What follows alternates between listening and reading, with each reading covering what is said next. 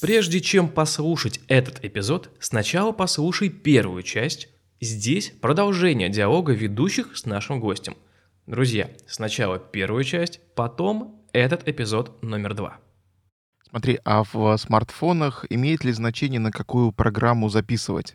То есть айфоны или андроиды, там есть какие-то встроенные свои рекордеры, свои встроенные диктофоны.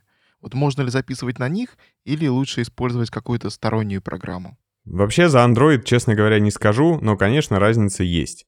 На айфонах вот э, Voice Memos, или как он называется по-русски диктофон, он пишет прилично. Но на богомерзкий формат M4A. В принципе, WAV, конечно, всегда лучше, потому что WAV это вот прям как есть, так и есть, без перекодирования. Сразу скажу, что в любой программе поставьте максимальное качество, которое только есть. Для iPhone сейчас порекомендую рекордер, который точно классно пишет и делает это в WAV. Он называется у меня просто PCM рекордер. В общем-то, конечно, лучше, наверное, скачать какую-то отдельную программу для того, чтобы записывала она вам в WAV в максимально возможном качестве. Но есть еще такая штука, что теперь появились приложухи, которые автоматически вычищают вам шум, поднимают громкость, еще что-то. Я узнал об этом, когда мне прислали на обработку запись голоса, и я никак не могу понять, что там происходит. Потому что в один момент она резко скачет вверх, в другой момент она резко скачет вниз. Выясняется, что это какой-то диктофон, скажем так, умный, который вычистил шум как смог, и так как запись изначально была тихая, то там есть кнопочка «Сделать громче на 300%». Но 300% это овер дофига. Поэтому уровни начали бы шкалить, но там, естественно, применился лимитер. Но он не очень хороший, потому что хороший лимитер ты практически не слышишь, как он работает. А вот этот, он доходит до максимального порога, а потом очень нервно так его прибирает вниз. И с этим сделать уже ничего нельзя. Потому что каждые полсекунды ручками править громкость, ну, это на 20-минутном файле можно сойти с ума. Давай еще объясним, что такое лимитер. Когда вы звук записываете в цифре, у вас есть порог в 0 дБ, который невозможно превысить. То есть если запись идет на магнитную пленку, она просто начинает красить звук, но еще где-то там плюс 6 дБ выше нуля можно записать. В цифре, как только сигнал пересекает ноль, волна срезается, и вместо того, чтобы она была волнообразной формы, у нее появляется такой срезанный пик, и она начинает хрустеть скажем так. А лимитер — это такая штука, которая позволяет такой сигнал аккуратненько прибрать. Вообще он используется в том числе и для того, чтобы сделать звук громче, но при этом он у вас не захрипел. Вкратце так. Главная моя мысль вот какая. Пожалуйста, не используйте диктофоны со встроенным шумоподавлением и какими-то еще другими плюшками. Просто запишите аккуратненько так, чтобы у вас уровень сигнала, который ну, практически в любом диктофоне показывается либо формой волны, либо вот этими прыгающими столбиками, когда вы говорите, был где-то примерно посередине. А обрабатывать лучше уже все-таки на компьютере. Там и процессор помощнее, и алгоритмы почище. Я сейчас записываю эту звуковую дорожку на роде прокастер или как он называется, в общем, какая-то внешняя звуковая плата. Так. Там есть встроенные пресеты, в общем, какие-то встроенные, ага. которые denoise, deesser и так далее. Вот легитимно ли его включать, например, если я знаю, что над звуковой дорожкой потом будет работать звукорежиссер? Слушай, это очень классный вопрос, э, спасибо, что ты его задал. Если ты знаешь, что потом над этой дорожкой будет работать звукорежиссер, и ты хочешь ему хорошей жизни и ему доверяешь, то выключай их, пожалуйста. Потому что чем меньше обработки, тем лучше звук. Есть такой принцип. Дорогой звукорежиссер, прости, пожалуйста, за эту звуковую дорожку. В следующий раз я обещаюсь исправиться. Ничего страшного. Ну, смотри, не то чтобы я был звукорежиссером этого подкаста, но как бы я так широким жестом сказал ничего страшного. Суть вот в чем. У тебя, значит, такая карта, где есть всякие кнопочки там для запуска джинглов, да, разноцветные. Мне кажется, они были придуманы для того, чтобы делать подкасты очень классным способом когда ты просто настолько крутой, и твои собеседники настолько крутые, что вот вы садитесь, говорите, ну что, поехали? Поехали. Ставите запись, нажимаете на первую вот эту кнопочку-пэд, у вас запускается джингл, предварительно записанный, там, расставленный как надо. Пока он затухает, вы говорите «Здравствуйте, с вами подкаст». Эта кнопочка нужна для фактически вот вживую, да, писать подкаст. Да, или, допустим, сразу транслировать на YouTube. Вот тогда, конечно, это очень удобно. Все, шумодав повесил, легкий компрессор повесил или даже вызвал пресет, который тебе, в принципе, нравится.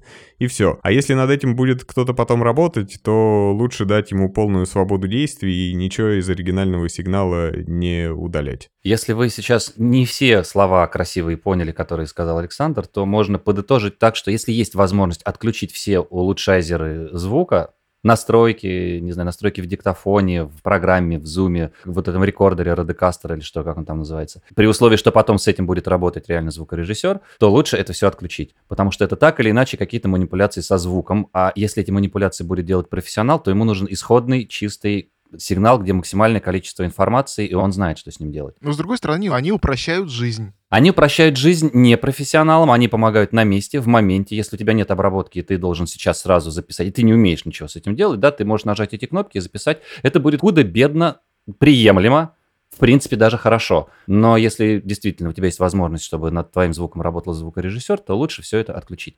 Дим, ты очень классно все подытожил, да, все именно так. На самом деле, может быть, это будет вообще классно. Вдруг там вот в данной конкретной приблуде такие настройки, такие алгоритмы, что все будет звучать прям замечательно, и ваш звукорежиссер вам скажет, слушай, да все отлично, можно уже больше ничего не делать.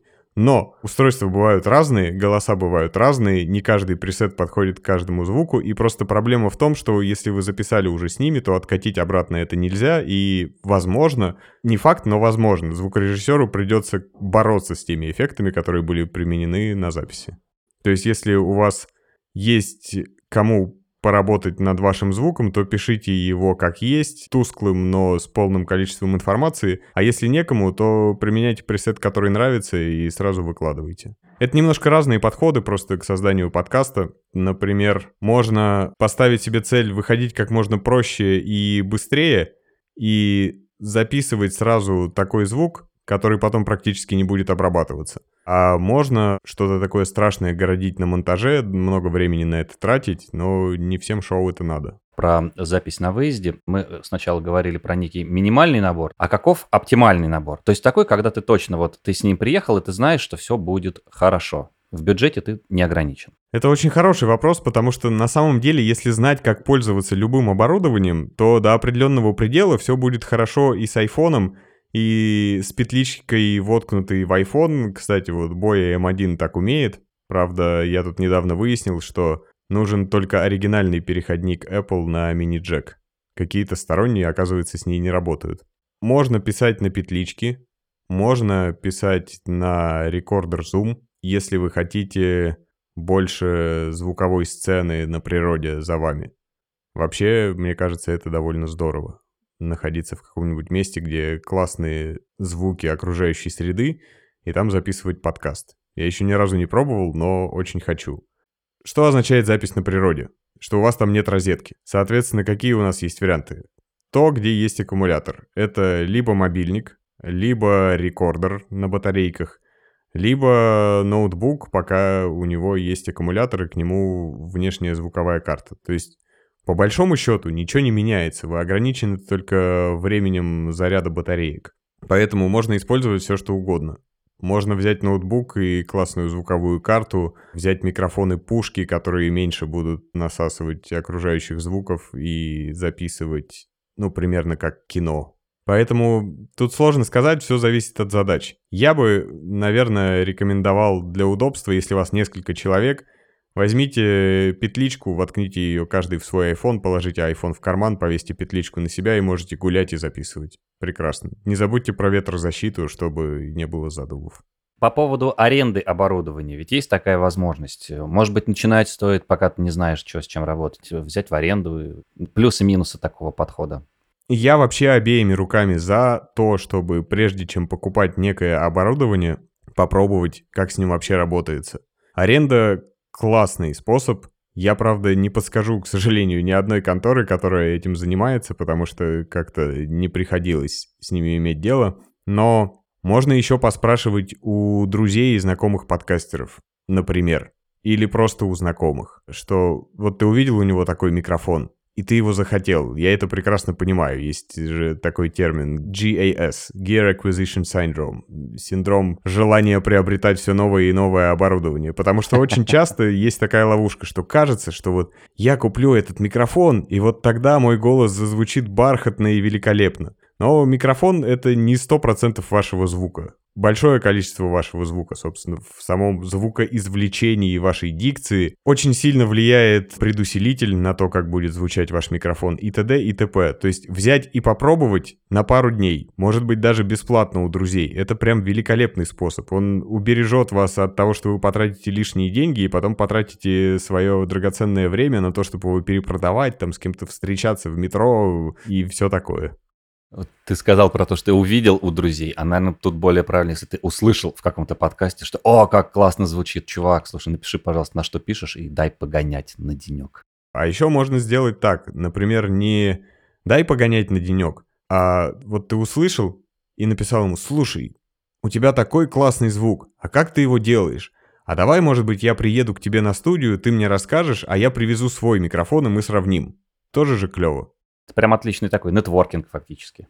Это классно. Да, да, да, это кучу зайцев. Микрофон как раз слышит, наоборот, больше, чем ухо. Ухо, мозг, точнее, он фильтрует какие-то огрехи, и голос слышится по-другому. А микрофон железка, он слышит все как есть, все частоты, все вот перепады, он их даже как-то вытаскивает. И все огрехи в голосе, в дикции, они, наоборот, вылезают, и ты их начинаешь слышать на записи, хотя ухом ты их не слышал. Поэтому как раз над дикцией и над собой, над своим голосом тоже стоит поработать. Не микрофон надо ругать, а скорее собой заниматься. Ты очень классно сказал, потому что у нас вообще очень классные встроенные алгоритмы в мозг, и, например, когда мы идем, бежим, у нас картинка не дрыгается. А попробуй-ка бежать и снимать на iPhone, а потом посмотреть это видео. Это ж просто тошнота. Слушай, вот, да. прости, я тебя перебью. Я, когда впервые одел GoPro на голову, Ага. Я никогда ни, в жизни не думал, что у меня так дергается постоянно голова. Что, что, как меня не укачивает? Я посмотрел картинку 30 секунд, и меня укачало. Я понял, что к вопросу о встроенных алгоритмах в звуковую да, карту да, да. и в нашу Они... голову.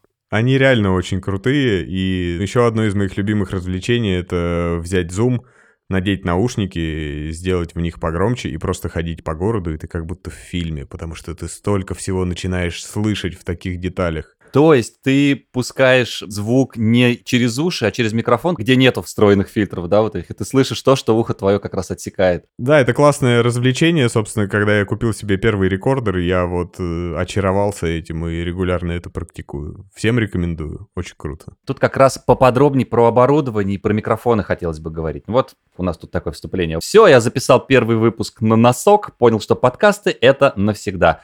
И теперь нужно уже покупать собственное оборудование. Готов раскошелиться. Пытаемся разобраться. Для начала, в первую очередь, в микрофонах. Так вот, здесь как раз вылезает этот микрофон. Расскажи, пожалуйста, глубоко, наверное, не надо. Мы ориентированы на тех, кто не разбирается и пытается понять. Ну, то есть какие-то азы. Итак, микрофоны. Конденсаторный, динамический, там, петличка, диктофон, смартфон, гарнитура. Что для чего и какие-то особенности каждого. Ведь они же все разные не просто так, а у каждого своя задача, да, он для определенных целей.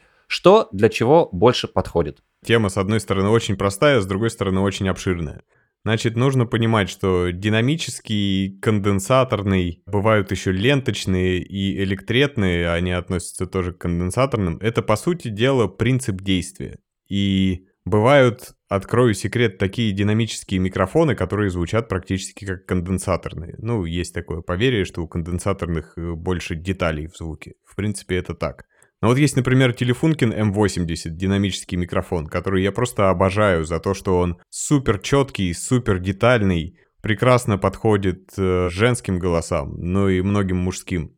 И вот ты слушаешь его, и он звучит как конденсаторный. Очень многое зависит от вашего помещения, опять же. Поэтому давайте предположим, что наш герой готов раскошелиться на оборудование, это микрофон, карта, там, провод, стойка и шнур, но пока еще не готов вложиться в то, чтобы свое жилище превратить в студию звукозаписи, съесть там 20 сантиметров от каждой стены на звукопоглощение и все прочее. Поэтому, наверное, все-таки динамический микрофон. И сразу тут хотелось бы объяснить, почему считается, что динамические микрофоны ловят меньше комнаты. Слишком близко записываться к конденсаторному микрофону, это значит получить плохой звук. Во-первых, э, будет задуваться мембрана, во-вторых, будет слишком много баса, это так называемый proximity эффект. У динамических он тоже есть, но, в общем, записываться на расстоянии в 2 сантиметра от конденсаторного микрофона — это плохая идея. А вот если я к динамическому своему микрофону очень близко буду говорить, то ничего страшного не произойдет. Ну, у конкретно этого есть еще специальная система подавления как раз вот этого proximity эффекта, и баса стало не так, чтобы супер слишком много. Ты просто стал немножко громче. Фишка в том, что меньше комнаты в записи с динамического микрофона получается как раз потому, что вы просто к нему ближе находитесь. И поэтому я рекомендовал бы, наверное, все-таки обратить свое внимание на динамические микрофоны. Далее про диаграмму направленности. Они обычно кардиоиды. Это примерно то, что нам и нужно. Она прощает вам то, что вы немного влево-вправо отклоняетесь от, скажем так, линии огня, и не ловит то, что происходит сзади и сбоку. Ну, точнее, гораздо хуже. Кроме того, они недорогие, неприхотливые в обращении с ними, и это верный способ получить тот самый так называемый radio voice. Петличка на самом деле была придумана для тех случаев, когда невозможно поставить нормальный микрофон. Когда микрофон нужно повесить непосредственно на человека. Это театр, это телесъемки, где микрофон просто будет выглядеть некрасиво. Петличку можно вообще спрятать в парик, в волосы, в галстук, в муляж ручки в нагрудном кармане. И никто даже не узнает. Но у нее не направленная характеристика, да? Она ловит все вокруг. Бывают разные. Бывают петлички, которые тоже кардиоидные. Бывают петлички-кружки, то есть которые ловят со всех сторон 360 градусов. Обычно вторые звучат лучше. И, ну, например, есть еще всякие фишки с тем, как повесить петличку. То есть Просто если вы купите себе петличку, имейте в виду, что некоторое время поначалу вы будете учиться ее вешать, потому что с ней бывают всякие проблемы. Например, она шуршит об одежду. И это тоже не классно потом вычищать. Кроме того, она может задуваться, если вы ее неправильно повесите. Например, на кулинарных шоу, где люди часто говорят вниз, потому что они смотрят на плиту, на то, что они готовят. И вот тогда петличку вешают головой вниз, чтобы, опять же, не прямо в нее прилетали вот эти потоки воздуха, и она не задувалась. Там еще расстояние же какое-то важно, да, насколько она близко должна быть от, собственно, от рта, от источника звука. Да, ну, обычно вот где-то на грудь вешают, но бывают, опять же, всякие варианты в тех же самых мюзиклах, где их не должно быть видно, чтобы казалось, что актеры поют так мощно и великолепно сами собой, ну и просто, чтобы не отвлекало, их чаще всего вешают на лоб, как ни странно, и прячут в парики прямо вместе с передатчиком. М-м. Вау.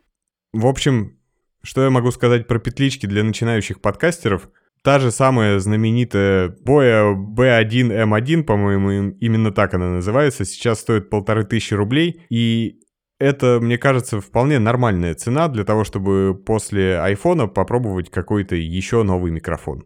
Ну вот как раз думаю, о ней хотел покупать тоже. А ее можно подключить, например, к рекодеру Zoom? Вот я сейчас именно так и сделал. Вот, вот так мой голос звучит в микрофон Electro Voice RE20. Вот так мой голос звучит в микрофон Shure SM58. И вот так мой голос звучит в петличку Boya B1M. Не знаю, как это будет звучать на записи, но Шур мне очень понравился, как звучит. Это вот как раз э, у тебя вот этот классический шур, про который ты говорил, да, который там закапывали. Да, да, которым можно забивать гвозди, но все-таки побойтесь бога. А сколько сейчас такой уровень, порядок цен на такой микрофон? Хороший вопрос. Слушай, я боюсь наврать, но мне кажется, не больше 8 тысяч. Mm-hmm. Но опять же, повторюсь, спокойно можно купить бэушный шурик. Угу. Ну, желательно все-таки приехать с зумом и воткнуть его в зум и наушники себе в уши, чтобы проверить, что он там не хрипит, что с ним ничего не случилось. Но, в принципе, динамический микрофон, повторюсь, очень сложно убить. Ну, вот в Мусторге Shure SM58 какой-то LCE стоит 9840 рублей. Порядок цен понятен. А, ну, на вторичке тысяч пять. Слушай, а вот этот классический Shure S7B, от которого все пищат от восторга, в который там поет Металлика, которым пользуется Джо Роган, который все хотят. Есть ли вообще в этом какой-то смысл или это все баловство? Ну, смысл в этом, конечно, есть. Это классный микрофон. Ну, сколько он стоит? 1030? Угу. Нужно быть готовым к тому, что этот микрофон требует много гейна. На дешевых картах и в дешевых предусилителях много гейна означает много шума, и иногда звук становится резче. То есть у предусилителей есть такая штука, как нелинейность. Если на малых оборотах, скажем так, они звучат одним образом, то на больших там вылезают какие-то гармоники, и, в общем, звук меняется. Поэтому, ну, примерно еще 1030 заложите на хороший предусилитель или карту, и вот столько, собственно, вам будет стоить на самом деле Shure SM7B. Просто купить Shure SM7B, воткнуть в какую-то самую простую карточку — ну, вы вряд ли получите вот тот самый бархатный великолепный звук, потому что и у Металлики, и у Джо Рогана там не только сам микрофон, но и то, что идет в цепи перед ним и после него, и обработка. Но на некоторых вещах он может звучать прямо э, великолепно. По поводу втыкания того, что между микрофоном и звуковой картой. Смотри, вот, например, рекордер Zoom. У mm-hmm. него есть обычный вход для обычного микрофона, джек, и есть XLR-выходы. Если я правильно понимаю, это то, что называется фантомным питанием. Зачем это нужно? Давай немножко разберемся. Я бы назвал наоборот как раз XLR входы, они все-таки входы, а не выходы, нормальными микрофонными входами. И есть там еще вход на мини-джеке 3,5 мм. Если мне не изменяет память, то этот вход, он стерео. То есть можно взять проводок мини-джек, мини-джек, воткнуть одной стороной в плеер, другой стороной в этот разъем и записать то, что у тебя идет с плеера в Zoom. Или, например, с Ютуба, или с какого-то еще сайта, с которого сложно скачать что-то. Такой способ попиратить тоже есть. Не пробовал туда втыкать петличку, честно говоря. Ни разу. То есть основные все-таки входы микрофонные это вот те, которые на XLR. Да, на них можно подать фантомное питание. Бывает разнообразное питание, есть еще так называемое плагин Power. Оно бывает, по-моему, 5 вольт и 12 нужно как раз для некоторых микрофонов вроде, опять же, той же петлички боя. Потому что у нее внутри есть батарейка, но она может питаться и через шнур. Ну, то есть смотри, вот у меня есть микрофон, у меня есть э, звуковая карта, в которую этот микрофон вставляется.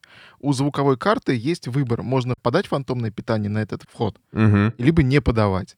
То есть имеет ли какое-то это значение? Абсолютно точно. Конденсаторные микрофоны у тебя не будут работать без фантомного питания. Всем остальным оно, в принципе, не нужно. И я бы не рекомендовал его включать, и особенно держать его включенным, когда вы подключаете и отключаете провода. Это, конечно, 48 вольт, не 220.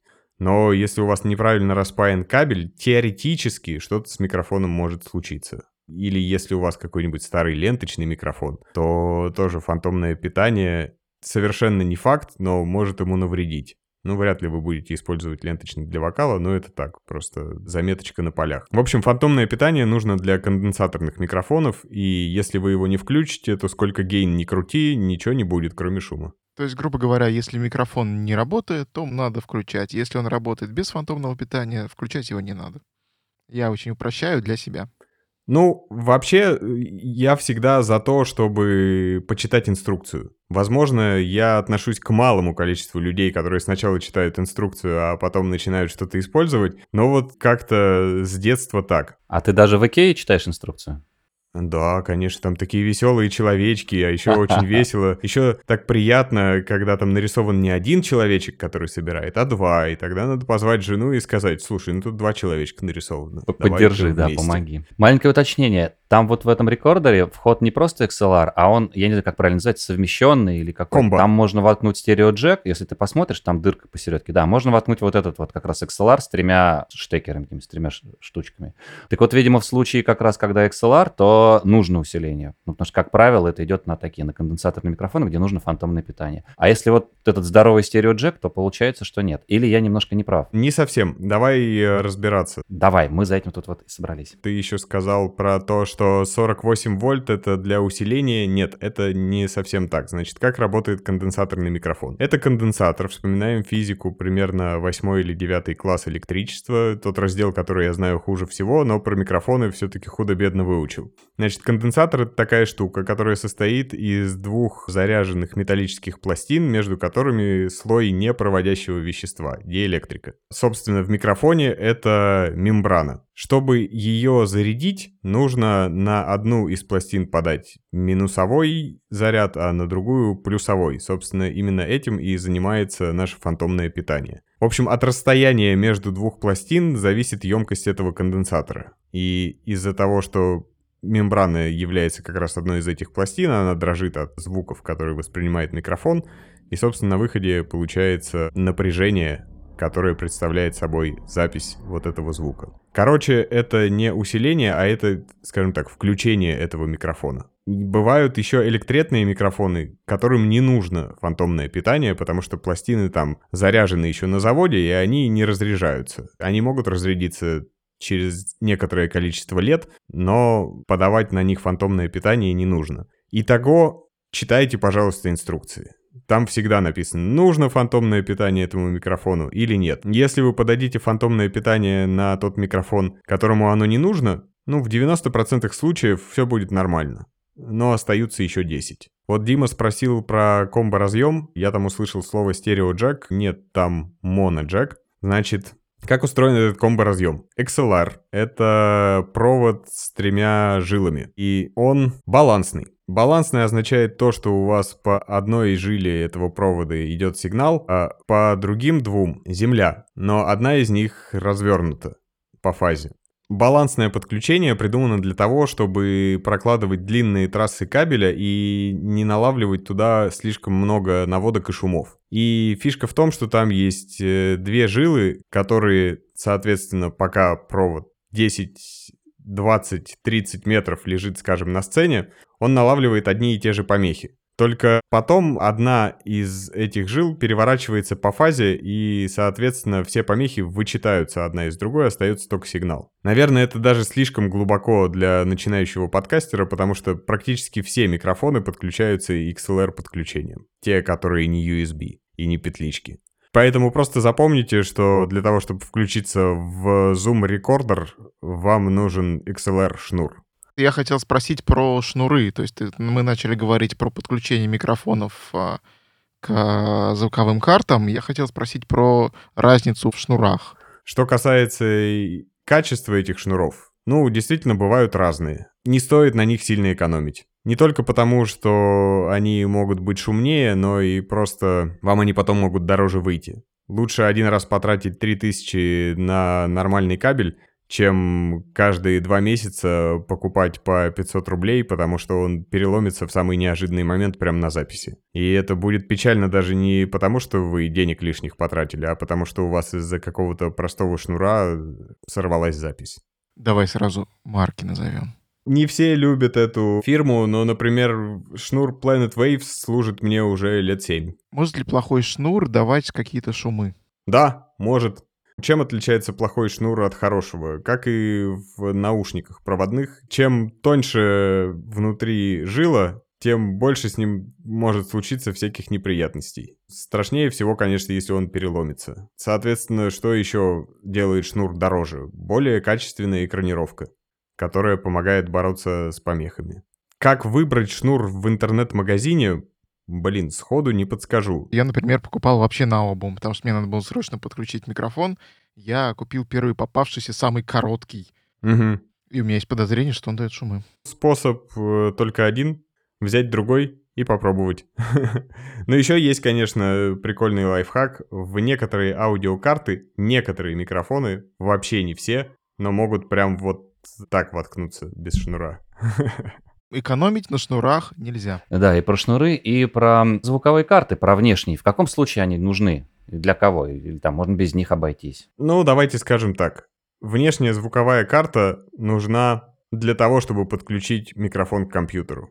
В первую очередь так. И это может быть звуковая карта, встроенная, например, в USB микрофон. От этого она звуковой картой не перестает быть. Просто она встроена уже в сам микрофон. Да, В корпусе в одном. да. Или рекордер Zoom тоже может выполнять роль. Вот для этого и нужна звуковая карта. И, кстати, мне сейчас пришло в голову, что отвечая на вопрос, когда ты хочешь с айфона перейти на что-то поприличней, пожалуй, можно купить не просто USB микрофон, а именно динамический кардиоидный USB XLR микрофон.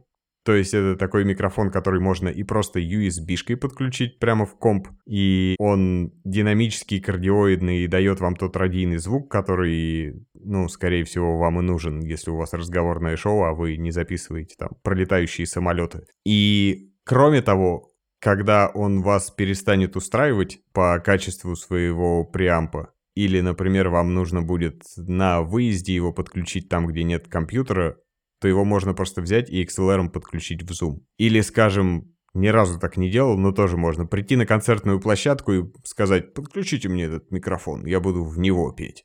Вот, то, что у него два способа соединения, это прекрасно. Например, это Samsung Q2U. Есть еще аудиотехника, по-моему, ATR 200, но кажется, в России ее сейчас не так просто купить. Вопрос э, про микрофон «Союз». После того, как Дэвид Браун купил микрофон этот «Союз» на российском ютубе, началась мода на ламповые микрофоны. Это понты или они на самом деле так хороши? Микрофоны «Союз» крутые. Мне, к сожалению, не приходилось с ними работать, но я от многих коллег-звукорежиссеров слышал и слышал, как звучат эти микрофоны, они реально классные. Безусловно, все, что происходит на Ютубе, во многом делается ради картинки. И вы видели просто, как выглядят микрофоны «Союз». Это же чистый аудиофильский секс. Я думаю, что как минимум отчасти они сделаны для картинки. Ламповые микрофоны бывают разные, но обычно они не стоят дешево. А если они не стоят дешево, то стоит думать, что, наверное, их сделали как минимум неплохо. Поэтому, безусловно, микрофоны «Союз» хороши. Но вот нужны ли они подкастеру, тем более начинающему, большой вопрос. Потому что вернемся опять же к той мысли, что микрофон — это не святой грааль. Он не сможет сделать запись в незаглушенном помещении, как вот я сейчас, например, сижу, у меня тоже будет слышно эхо. Для того, чтобы раскрыть полный потенциал лампового микрофона, вам нужно прекрасное помещение, отличный предусилитель, естественно, очень качественные кабели, хорошего уровня аналога цифровой преобразователь и опытный звукорежиссер с хорошими ушами, который потом это не испортит. То есть можно даже вот все, что можно купить за деньги, купить, то есть построить себе прекрасную студию, поставить классный ламповый микрофон, супер пульт какой-нибудь купить. Но если потом сведением этого материала будет заниматься человек, который в Digital Audio Workstation зашел во второй раз в жизни, то можно было и на петличку боя записать. Вот так скажем. И мы можем тогда закрыть, наверное, тему микрофонов главным важным вопросом. Какой самый оптимальный микрофон может быть для инди-подкастера, который не планирует отдавать свой звук на обработку звукорежиссеру, а хочет всем заниматься сам, и чтобы как можно меньше возиться со звуком? Есть ли такой ответ есть? Я не буду вставать в позу и говорить, все зависит, тут нужно с каждым случаем работать индивидуально. Это было бы глупо в подкасте, давайте попробуем людям все-таки помочь. Я бы порекомендовал вот именно USB-XLR микрофон в форм-факторе такого ручного микрофона, который можно рукой держать, динамический и кардиоидный. Вот на данный момент э, нет проблем с тем, чтобы купить Samsung Q2U в России. Вот его бы я спокойно рекомендовал, потому что, собственно, самый простой сценарий использования. Платите некоторое количество денег, там 8 или 9 тысяч, по-моему, он сейчас стоит. Заказываете, к вам приезжает сам микрофон, к нему маленькая стоечка, к нему USB-шнурок и XLR-шнурок. Стойку с микрофоном вместе скручиваете, ставите себе на стол, USB-шкой подключаете в компьютер, прямо там настраиваете громкость микрофона. В этот же микрофон включаются наушники, чтобы вы слышали, что вы говорите. Открываете, если совсем просто, то на маке QuickTime, а на винде звукозапись и записываете свой голос. Все. И при этом звук будет вполне приличный. То есть если его совсем не обрабатывать, он будет немножко шумный, но в принципе очень классный. Для того, чтобы добиться максимального качества, просто сделайте несколько тестовых записей и найдите оптимальное расстояние до микрофона и оптимальное положение. Потому что это тоже очень сильно влияет на звук. Чем ближе вы будете к микрофону, тем больше там будет басов. Чем дальше вы будете от микрофона, тем больше там будет комнаты. Вот нужно найти какую-то золотую середину. Очень наглядно, очень прям по полочкам. И это как раз вот, как мне кажется, дельный совет. Потому что реально это вот головняк, то, что, что на что писать, там, потому что многообразие большое. Ты, Саш, сейчас все четко разложил по полочкам и сказал, окей, вот это так и так. Бэм, вжух-вжух. И снова, снова, друзья, хочу сказать вам, сделайте перерыв. Переварите все услышанное, переспите с этой информацией, чтобы она хорошо усвоилась. И завтра или чуть позже послушайте третий, заключающий фрагмент этого эпизода. Спасибо, что послушали выпуск до конца. Над подкастом работали ведущий соавтор сезона Дмитрий Диваков, ведущий сезона Антон Голубчик, звукорежиссер Кирилл Винницкий, редактор Анастасия Жигач. Программа сделана в подкаст-студии Ильи По. А теперь бегом на Patreon, чтобы задонатить этим классным ребятам и воспользоваться плюшками, которые мы для вас приготовили. До встречи в следующем выпуске.